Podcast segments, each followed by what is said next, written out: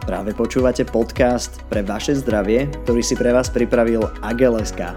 No a v dnešnej epizóde som sa rozprával s prednostom kliniky muskuloskeletálnej a športovej medicíny, doktorom Petrom Polanom. No a rozprávali sme sa o tom, čo všetko zahrňa takáto športová medicína a ako vyzerá starostlivosť o klubových športovcov, ale taktiež aj reprezentačných športovcov. Pán doktor získal popredné umiestnenie v ankete Top Lekári 2021 no a má naozaj veľa čo povedať o tejto téme. Takže máte sa na čo tešiť, toto už je prednosta kliniky muskuloskeletálnej a športovej medicíny Peter Polan. Dobrý deň, pán prednosta. A ďakujem veľmi pekne, že môžeme mať tento rozhovor dneska. Ja sa na neho veľmi teším, lebo je o športovej medicíne. Myslím, že pre mnohých športovcov je to taká blízka téma a lekárov, že na tým tak rozmýšľajú. Tak možno hneď vy nám poviete, že ako ste sa dostali vlastne k športovej medicíne a aký je tento váš príbeh. No v prvom rade ďakujem veľmi pekne za pozvanie a ja som sa tešil na toto stretnutie. Športová medicína je niečo, čo ma nesmierne baví, zaujíma v podstate už od mojich študentských čias. A tak ako pri mnohých vážnych rozhodnutiach aj tu zohrala úlohu náhoda, Takže športovej medicíne som sa dostal hneď po skončení lekárskej fakulty. A myslím, že to bolo v roku už veľmi dávno, 1997, keď som ukončil lekárskú fakultu a nastúpil som vlastne tu do Šace na ortopedické oddelenie. A v tom čase úplne náhodou vznikol nový hadzanársky klub v Košiciach, ktorý postúpil do najvyššej slovenskej súťaže a oslovil vtedajšieho môjho primára či by nespolupracoval pri zabezpečení potrieb tohto klubu v najvyššej súťaži. A vzhľadom k tomu, že mojim kolegom sa už do toho veľmi nechcelo v tom čase, tak ako mladý lekár som dostal túto ponuku. Mám pocit, že som robil vtedy dva mesiace na ortopédii a v piatok som sa dozvedel o tom, že budem klubovým lekárom a v sobotu som nastúpil na môj prvý zápas uh, hadzanárskej extraligy v tom čase. Uh, jednalo sa vlastne o hadzanársky klub Koimex Košice, Zaujímavosťou je, že s týmto klubom v podstate v nejakej miere spolupracujem dodnes, aj keď tento klub už dneska neexistuje, ale ich nástupníctvo prebrali potom mnohé ďalšie košické ženské hadzanárske kluby. V súčasnosti síce už len v prvej lige, ale keď je potreba, tak idem či už na zápasy, alebo dievčatá naďalej chodia tu ku nám na našu kliniku, na naše pracovisko. Mm-hmm. Hneď pri tom prvom klube som mal veľké šťastie, pretože som začal spolupracovať s takými trenerskými velikánmi, ako bol pán Frolo, ako bol pán Hatalčík alebo pán Hýžnaj. Boli to skúsení tréneri, ktorí patrili nielen medzi najlepších hádzanárov, ale aj medzi najlepších trénerov tej doby, takže skutočne mal som sa od koho učiť. Takže to boli moje prvé začiatky. Takže keď som v septembri nastúpil tu ku nám, tak už v oktobri som bol pri mojom prvom klube. Takže to je môj začiatok so športovou medicínou. A v čom vlastne všetkom spočíva tá športová medicína? Čomu sa venujete napríklad pri staraní sa o zdravie v nejakom klube športovom? Tak tá práca v klube, ja som v prvom rade ortopéd a to je moja hlavná práca, čiže ja nie som úplne klasický športový alebo telovýchovný lekár. A práca klubového lekára vlastne zahrania predovšetkým zabezpečiť po tej športovej stránke tréningovú prípravu a predovšetkým tie zápasy. Ja pracujem predovšetkým s klubmi športovými, čiže nie s individuálnym športovcom, ale s kolektívnym športmi. V súčasnosti spolupracujem okrem už spomínaného ženského hadzanárskeho klubu s oboma košickými extraligovými družstvami, čo sú to Krous Košice a HK Košice a na klubovej úrovni myslím, že od roku 2004 s basketbalovým klubom Good Angels Košice. V súčasnosti je to Young Angels Košice, s ktorým som aj strávil takéto najpríjemnejšie obdobie, keď sa nám podarilo spoločne vyhrať v slede. Ja som bol pri posledných piatich tituloch majstra republiky. Takže tá moja práca na klubovej úrovni je predovšetkým zabezpečovanie tých zápasov. Ak dojde k nejakému zraneniu, tak samozrejme starostlivosť o tých hráčov, hráčky a potom tá následná starostlivosť, či už je to po stránke ortopedickej, čiže ošetrenie tých úrazov, ale v prípade tých extraligových klubov v podstate zabezpečujeme tú kompletnú starostlivosť od toho športovca, čiže akékoľvek zdravotné problémy športovcov, členov klubu, realizačného týmu a často je to zaujímavé aj rodinných príslušníkov vlastne zabezpečuje klubový lekár. A samozrejme je to zabezpečenie pitného režimu, zabezpečenie, aby sme mali dostatok liekov, obvezového materiálu a všetkého to, čo klub v súčasnosti potrebuje. Mm-hmm. Je tam nejaký rozdiel v starostlivosti o hráčov v nejakých športových kluboch a napríklad reprezentačnom výbere, prípadne olympijskom výbere? Bohužiaľ na Olympiádu som sa zatiaľ nedostal, aj keď je to taký môj malý športový sen. Ako športovcovi sa mi to nikdy nepodarilo. Ale nebol som ďaleko, asi pred dvoma rokmi v kvalifikácii s basketbalovou reprezentáciou sme boli veľmi blízko Olympiáde, unikla nám jeden jediný zápas, jedným jediným zápasom, takže verím, že to sa mi ešte podarí, lebo myslím si, že to je cieľom nielen každého športovca, ale aj každého člena tých realizačných tímov. V súčasnosti spolupracujem s futbalovou reprezentáciou. Jedná sa o futbalovú reprezentáciu U19, čiže 119 roční chlapci. Máme tu šťastie, že s touto reprezentáciou, ktorú vedie momentálne tréner Albert Rusnak starší, máme istý postup na majstrovstva Európy, ktoré na budúci rok budú na Slovensku, takže na to sa nesmierne teším. Ale zúčastnil som sa mnohých majstrovstiev Európy, majstrovstiev sveta, jak s hadzanárskou reprezentáciou, s ktorou som spolupracoval asi tri obdobia, také tri, tri periódy. Spolupracoval som s basketbalovou reprezentáciou, takže tam som mal možnosť stretnúť takých výnimočných ľudí, ktorí tvorili ten realizačný tím. Takže už aj napríklad skladba toho realizačného týmu je iná, ako je to na klubovej úrovni. Je to také poloprofesionálne alebo profesionálne a samozrejme človek tam stretne veľa zaujímavých športovcov, hráčov, ktorí sú skutočne osobnostiami nielen toho športového, ale vôbec spoločenského života. Sú to ľudia, ktorí často museli zvládnuť toho veľa, museli sa mnohého vzdať, aby dosiahli tie svoje úspechy. A mnohí z nich fungovali v zahraničí, v popredných európskych alebo svetových kluboch, takže je to skutočne pre mňa veľmi príjemná skúsenosť s takýmito ľuďmi robiť. Čo sa týka tej mojej práce, tá je síce podobná tomu, ako je to na klubovej úrovni, ale okrem tej bežnej starostlivosti, o ktorej sme hovorili na úrovni toho klubu, a zabezpečujeme samozrejme pitný režim tých športovcov, pripravujeme jedálničky počas tých sústredení, pričom tie musia zohľadniť tie individuálne potreby jednotlivých hráčov a samozrejme aj individuálne potreby toho družstva, čiže iný jedálniček sa robí v tom tréningovom období, iný sa robí v tom predzápasovom, iný je už po zápasoch. Takže musel som vlastne nahliadnúť aj do oblasti stravovania, pitného režimu, výživových doplnkov a podobne. Samozrejme zabezpečujeme lieky, výživu týmto športovcom, pričom musíme rešpektovať tie rôzne dopingové pravidlá a podobne. Čiže samozrejme aj doping alebo antidoping je súčasťou našej práce tých športových lekárov. No a samozrejme je to kompletná starostlivosť od preventívnych prehliadok, ktoré sú v tom prípravnom období, až po samotnú prípravu a v prípade, že sa podarí postup na tie vrcholné podujatia, tak samozrejme zabezpečiť účasť na tých vrcholných podujatiach a tú kompletnú starostlivosť pre tých športovcov. Čiže by som povedal, že úloha toho športového lekára na úrovni tej reprezentácie je zabezpečiť full service pre celé družstvo, pre celý tím. My sme tam na to, aby tí športovci mohli podávať ten 100% výkon, aby sa o nič nemuseli starať, rovnako ako tréneri. Čiže ten realizačný tím toho lekára vlastne potrebuje. A súčasťou toho realizačného týmu sú samozrejme fyzioterapeuti, maséri a tak ďalej, čiže väčšinou ten lekár dáva dokopy celý tento realizačný tým. A vďaka tým reprezentáciám spoznal som mnoho vynikajúcich fyzioterapeutov, kondičných trénerov, masérov, ktorí sú veľmi príjemní ľudia, znali tej problematiky, takže je mi čest, že mám tu možnosť s nimi pracovať. Ako je to vlastne v športovej medicíne, že bežne v medicíne máme medicínu založenú na dôkazoch, predpokladám, že v športovej medicíne to nie je inak. Čo sú také tie trendy, ktoré sa dostávajú do tej športovej medicíny, ktorá ten šport možno ešte zlepšuje? Ťažko je povedať, že aké sú trendy v športovej medicíne. Veľký dôraz sa v športovej medicíne kladie na prevenciu, Čiže to je možno to najdôležitejšie, predovšetkým u mladých. Zavádzajú sa rôzne preventívne programy, aby sa minimalizovalo riziko zranení. Takže s takýmito preventívnymi programami pracujeme aj u nás. Popredné miesto v tomto smere zaujíma futbalový svet, kde existujú skutočne preventívne programy ako FIFA 11+, FIFA 11 Goalkeeper, ktoré zabezpečujú prevenciu u mladých ľudí.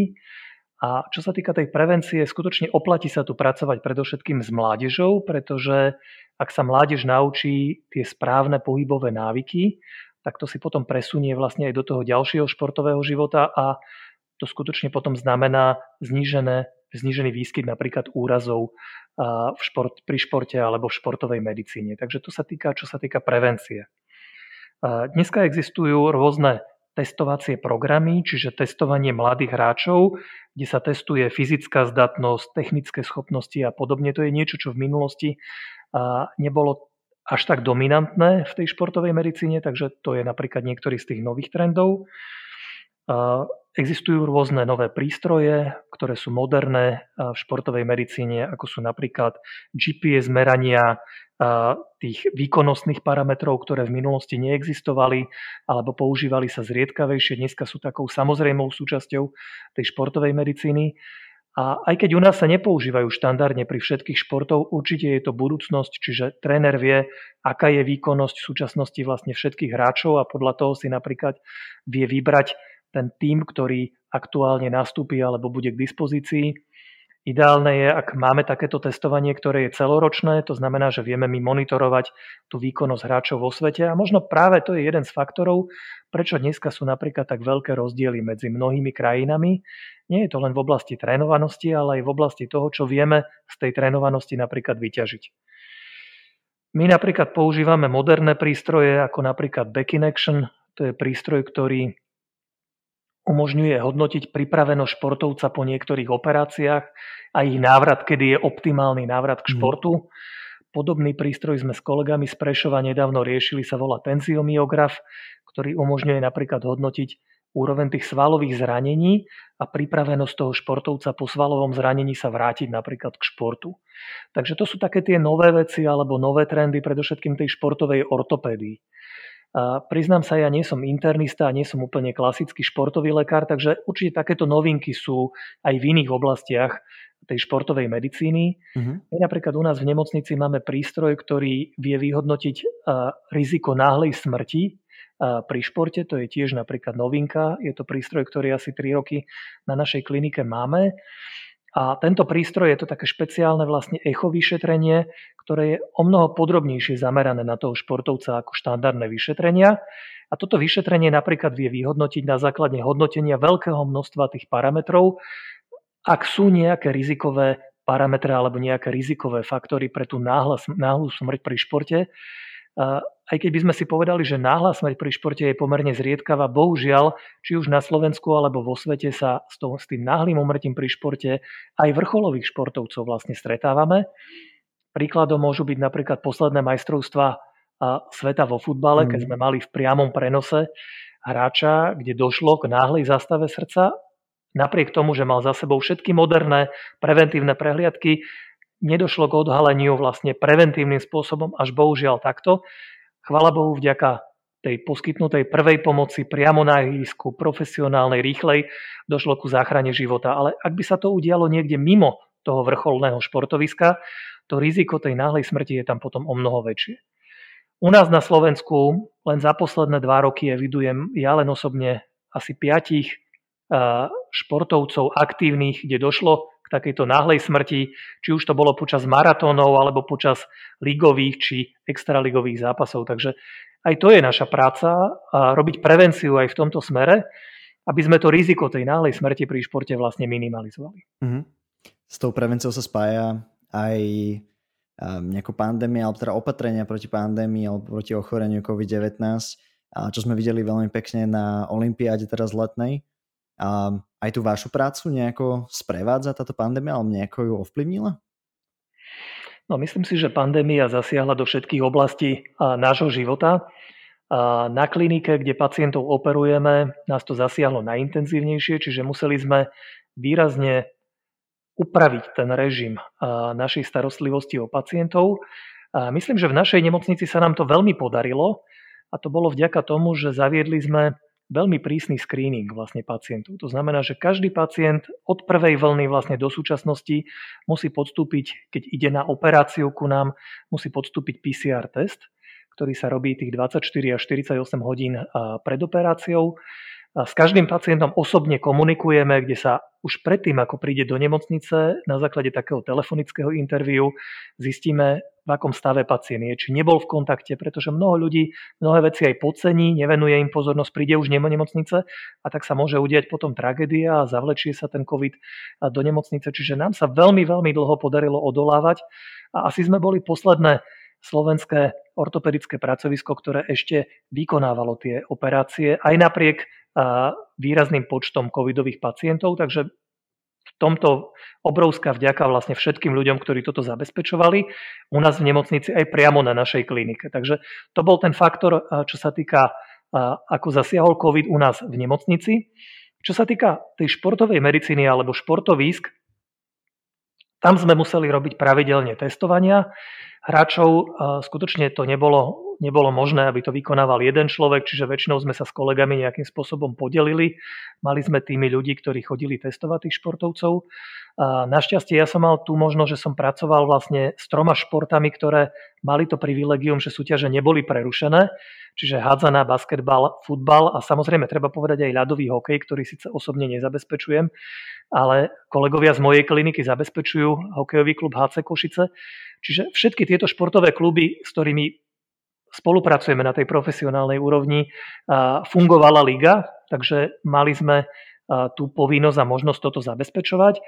A musím povedať, že v tých kluboch, kde sme my pracovali, opäť sme vyviazli z toho celkom dobre, čiže nebolo nejaké hromadné šírenie v tých kluboch a tými preventívnymi opatreniami sa tie následky minimalizovali. Takže musím povedať, že aj tu sme odviedli, myslím si, že veľký kus dobrej práce a myslím si, že ten náš ten regionálny manažment toho covidu bol správne nastavený. Takže uvidíme, čo mhm. prinesie tá covidová doba teraz do toho najbližšieho obdobia. A posledná vec, s mhm. ktorou sme sa stretli v tom smere, boli tie postcovidové syndromy, pretože pracujeme aj s reprezentáciami. Mnohí tí naši športovci sa nakazili, či už tu doma, alebo v zahraničí. A tam sme mali skutočne niekoľko veľmi ťažkých priebehov toho covidu, ktoré možno neboli ťažké z pohľadu toho bežného civilného občana, ale boli komplikované z pohľadu toho návratu k športu. Čiže bohužiaľ aj viacero popredných športovcov sa možno to nebolo ani do takej miery publikované, ale nedostali sa napríklad na tie majstrovstvá Európy, na kvalifikácie, pretože mali ťažký priebeh v tom, že nevedeli sa pomerne dlho, aj niekoľko mesiacov, vrátiť k tomu vrcholovému športu. Takže skutočne ten COVID, myslím si, že výraznou mierou ovplyvnil to dianie v športe a zasiahol do tých našich životov. Mal som viacerých trénerov, s ktorými sme robili, ktorí nemali práve ľahký priebeh, ale chvála Bohu, tí športovci, s ktorými som ja pracoval, alebo tréneri, realizačný tím, väčšina bez nejakých veľmi vážnych následkov z toho vyviazla. Ale možno, že je to aj práve vďaka tomu, že boli včas zachytení, adekvátne liečení, bola poskytnutá maximálna starostlivosť. Takže ja myslím si, že tak ako v iných medicínskych odboroch aj ten COVID naučil nás možno trošku ináč pristupovať k novým povinnostiam, k tej práci a venovať sa niečomu, čomu sme neboli zvyknutí, pretože nikto z nás nebol infektológ, nikto z nás nebol epidemiológ a zrazu sme museli aj s týmito údajmi, s týmto materiálom pracovať, čiže určite to výraznou mierou zasiahlo do našich životov. Uh-huh. No tak naspäť e, na vašu kliniku. Um, asi nie všetci vedia, že v Košiciach Šáci existuje Medicínske centrum excelentnosti, FIFA. A týchto centier nie je na svete veľa, tak prečo práve v Košiciach v Šáci jedno takéto je? Ako vzniklo? No tak ako som hovoril, že ja som sa dostal k športovej medicíne s trošku šťastím, tak myslím si, že aj to je trošku šťastia, že v Košiciach Šaci vzniklo takéto FIFA centrum. A FIFA vlastne zriaduje takéto centra a všade vo svete v súčasnosti ich existuje 51. Sú to väčšinou centrá, ktoré sú pri popredných svetových európskych futbalových kluboch, alebo sú to centrá, ktoré sú pri národných olympijských centrách, alebo pri popredných svetových alebo európskych klinikách. Čiže skutočne je to 51 centier. Veľké krajiny môžu mať dve takéto centra, v tých malých krajinách je maximálne jedno centrum, ktoré je akreditované a ktoré musí splňať isté kritéria. Každé dva roky prebieha reakreditácia týchto centier, to znamená, že my musíme splňať isté úlohy, ktoré máme. Cieľ zriadenia týchto FIFA centier je optimalizovať starostlivosť pre tých aktívnych, profesionálnych, ale aj rekreačných športovcov. Vo svete to funguje tak hlavne so zameraním na futbalovú medicínu, čiže má to slúžiť predovšetkým futbalistov.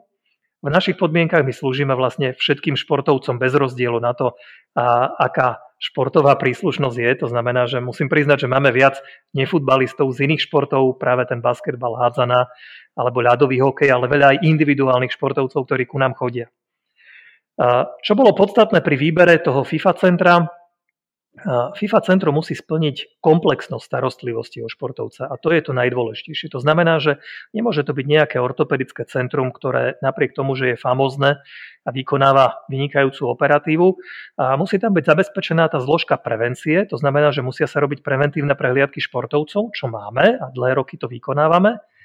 A musí, byť tam, musí tam byť zabezpečená vlastne starostlivosť o kardiovaskulárny systém, že musia tam byť špecialisti, kardiológovia, ktorí sa venujú tejto športovej medicíne. Mali by tam byť lekári aj z iných odborov, ktorí majú afinitu k tým športovcom a vedia sa im venovať vedia zohľadniť tú športovú príslušnosť, čiže vedia potom napríklad po operácii žlčníka slepého čreva, kedy sa ten športovec môže vrátiť k športu. Čiže mali by tam byť aj lekári z tých iných odborností, ktorí sa tej športovej medicíne venujú.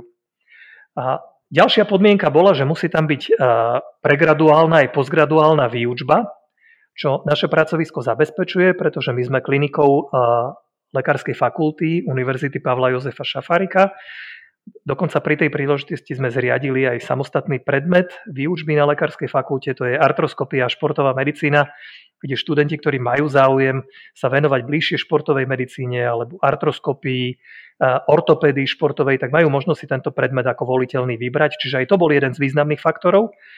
A nám veľmi pomohlo to, že máme tú históriu, možno 15-20 rokov spolupráce s reprezentačnými týmami. Aj keď to nebol v tom čase futbal, lebo tú futbalovú medicínu reálne sme začali robiť až v tom období, keď prišla tá ponuka robiť takéto FIFA centrum, ale robili sme dlhé roky hokejovú reprezentáciu, basketbalovú, hádzanárskú reprezentáciu. To boli body, ktoré nám veľmi pomohli pretože aj vo svete je málo pracovísk také, kde toľko rôznych športov je nakumulovaných a, a v rámci jedného centra alebo jedného pracoviska sa takáto medicína robí.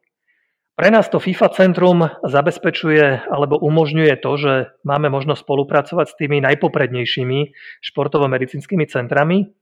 Máme možnosť konzultovať pacientov, ak je potreba, s poprednými svetovými odborníkmi. Každý rok prebieha takéto stretnutie tých FIFA centier, ktoré je súčasťou takého medzinárodného kongresu o futbalovej medicíne. Tých posledných ročníkov sme sa vždy zúčastnili, väčšinou aj aktívnou účasťou. Máme možnosť byť súčasťou niektorých projektov výskumných, takých vedecko-výskumných, mnohých stáží, čiže naši lekári majú možnosť aj toto využiť, aj keď priznám sa, že časových dôvodov sme týmto smerom ešte zatiaľ nešli, ale verím, že naši mladí kolegovia budú mať možnosť vycestovať. Mm-hmm. Čiže najdôležitejšie je skutočne tá komplexnosť poskytovanej starostlivosti. Zabudol som samozrejme na mnohých, určite tá rehabilitácia nám veľmi pomohla, pretože máme moderné rehabilitačné centrum, ktoré zabezpečuje starostlivosť aj predoperačnú, aj pooperačnú, aj o neoperačných pacientov. Takže určite tak tá komplexnosť tej starostlivosti rozhodla o tom, že Dostali sme tento certifikát a že sme ho už dvakrát aj obhájili, lebo myslím si, že tak ako v športe niekedy je jednoduchšie získať, ako to obhájiť, tak my sme v radi, že sme napriek tej ťažkej dobe mali možnosť to obhájiť. Mm-hmm. No, keď to tak počúvam a počúvam všetky tie rôzne skúsenosti, určite za vami chodia aj nejakí vaši známi, čo nešportujú veľmi a sú takí, že no, začal by som nejako športovať, tak ktorý ten šport je najlepší, ktorý by ste im odporúčili, keď sa len tak začínajú akorát hýbať, že sedia za počítačom a chcú niečo robiť? Prípadne, že akomu športu sa aj vy venujete? No, čo sa týka tých športových aktivít vlastne pre nešportovcov, určite sú to tie bežné športy, čiže optimálny, ideálny šport je plávanie. Ideálny šport je chôdza, Nordic walking. Mnohí to podceňujú, ale skutočne je to šport alebo športová aktivita, ktorá hlavne pre človeka, ktorý sa nikdy športu nevenoval, určite má veľký význam. Ja si myslím, že ideálnym športom je beh, napriek tomu, že sa tvrdí, že je tam riziko poškodenia klbov a tak ďalej, ja si myslím si, že pri súčasných možnostiach kvalitná obu a postupná tréningová záťaž, ten beh je skutočne vhodným športom aj pre nešportovcov. Veľmi ideálnym športom je tréning vlastnou váhou tela, intervalový tréning. Čiže dneska sa dajú aj na internete nájsť rôzne formy tréningovej záťaže. Myslím si, že COVID v tomto smere spravil jedno veľké pozitívum, pretože mnoho ľudí, ktorí aj nešportovali, začali individuálne športovať, veľakrát aj pod dohľadom rôznych kondičných trénerov alebo fyzioterapeutov aj vďaka internetu alebo tým rôznym interaktívnym možnostiam. Takže ja si myslím, že to sú hlavné športy, ktorým je vhodné sa venovať. A čo sa mňa týka osobne, ja mám rád vlastne každý šport. Bohužiaľ, ten časový faktor je asi tým najväčším problémom a práve preto, že sa venujem mnohým športom ako športový lekár, tak človek musel niečo vynechať a musel som trošku obmedziť vlastne tie vlastné športové aktivity ale veľmi rád si zahrám stále tenis, ak mám tu možnosť. Squash, badminton. A momentálne mám syna, ktorý ma pomaličky už začína poražať, takže to je pre mňa taká veľká motivácia. Veľmi rád chodím bicyklovať, čiže cyklistika, aj také trošku náročnejšie cyklotúry. A keď má možnosť, tak dvakrát do týždňa sa snažím ísť si zabehať. Nie sú to nejaké veľké vzdialenosti, ale tých 5, 7, 8 kilometrov je pre mňa optimálnych. Ja sa priznám, že napriek tomu, že sú to všetko skoro individuálne športy, každý ten šport sa snažím robiť s niekým, či už je to moja rodina alebo takí tí blízki priatelia, takže vždycky je to spojené aj s tým, že sa človek môže porozprávať, oddychnúť si, zrelaxovať alebo si utriediť myšlienky. Takže ten šport je každodennou mojou súčasťou a ak by bolo toho času viacej, tak určite by som sa mu venoval ešte viac. Mm-hmm. No, vy ste získali aj popredné umiestnenie v ankete Top Lekári 21. A viem si predstaviť, že čo všetko stojí za tým úspechom naozaj, že už len to penzum tých aktivít a centrum excelentnosti a tak ďalej. Ale čo pre vás je takéto, že čo ste do toho vložili a je to pre vás tá odmena, čo, čo si tak najviac vážite, že bolo také ocenené vlastne týmto ocením, že kto, ktorá zložka tejto vašej práce? Myslím si, že v tomto to mám jednoznačne povedané.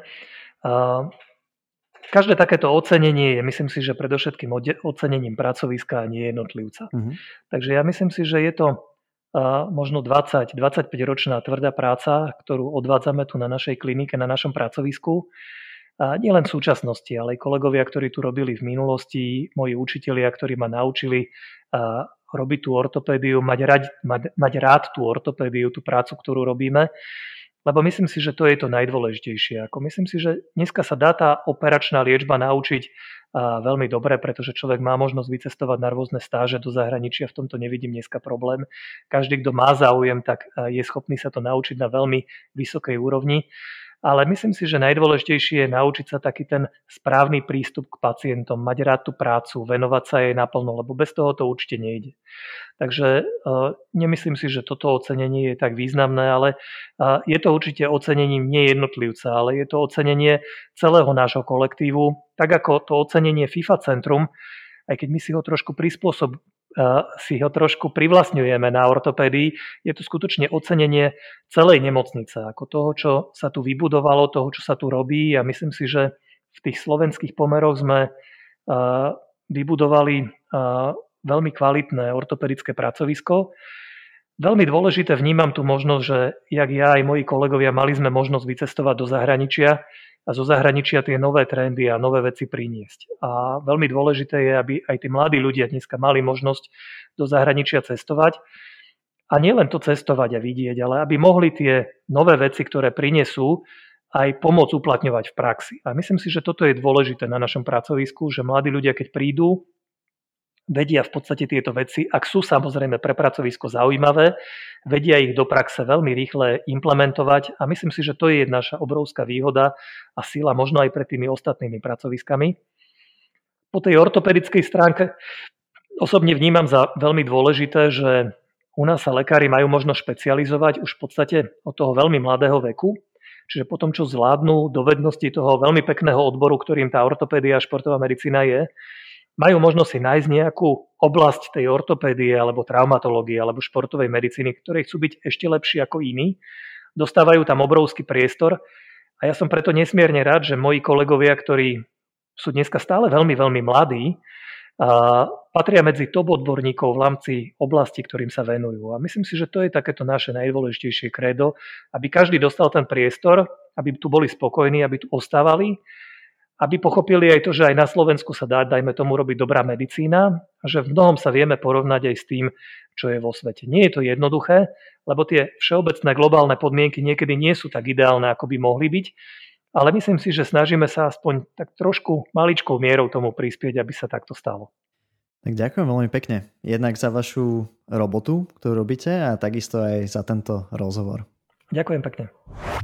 Práve ste dopočúvali rozhovor s doktorom Petrom Polanom o športovej medicíne. No a ak máte okolo seba nejakých športovcov a tiež by potrebovali počuť tieto jeho príbehy a rady, tak neváhajte zozdieľať túto epizódu medzi nich. My sa budeme veľmi tešiť a počujeme sa opäť v ďalšej epizóde.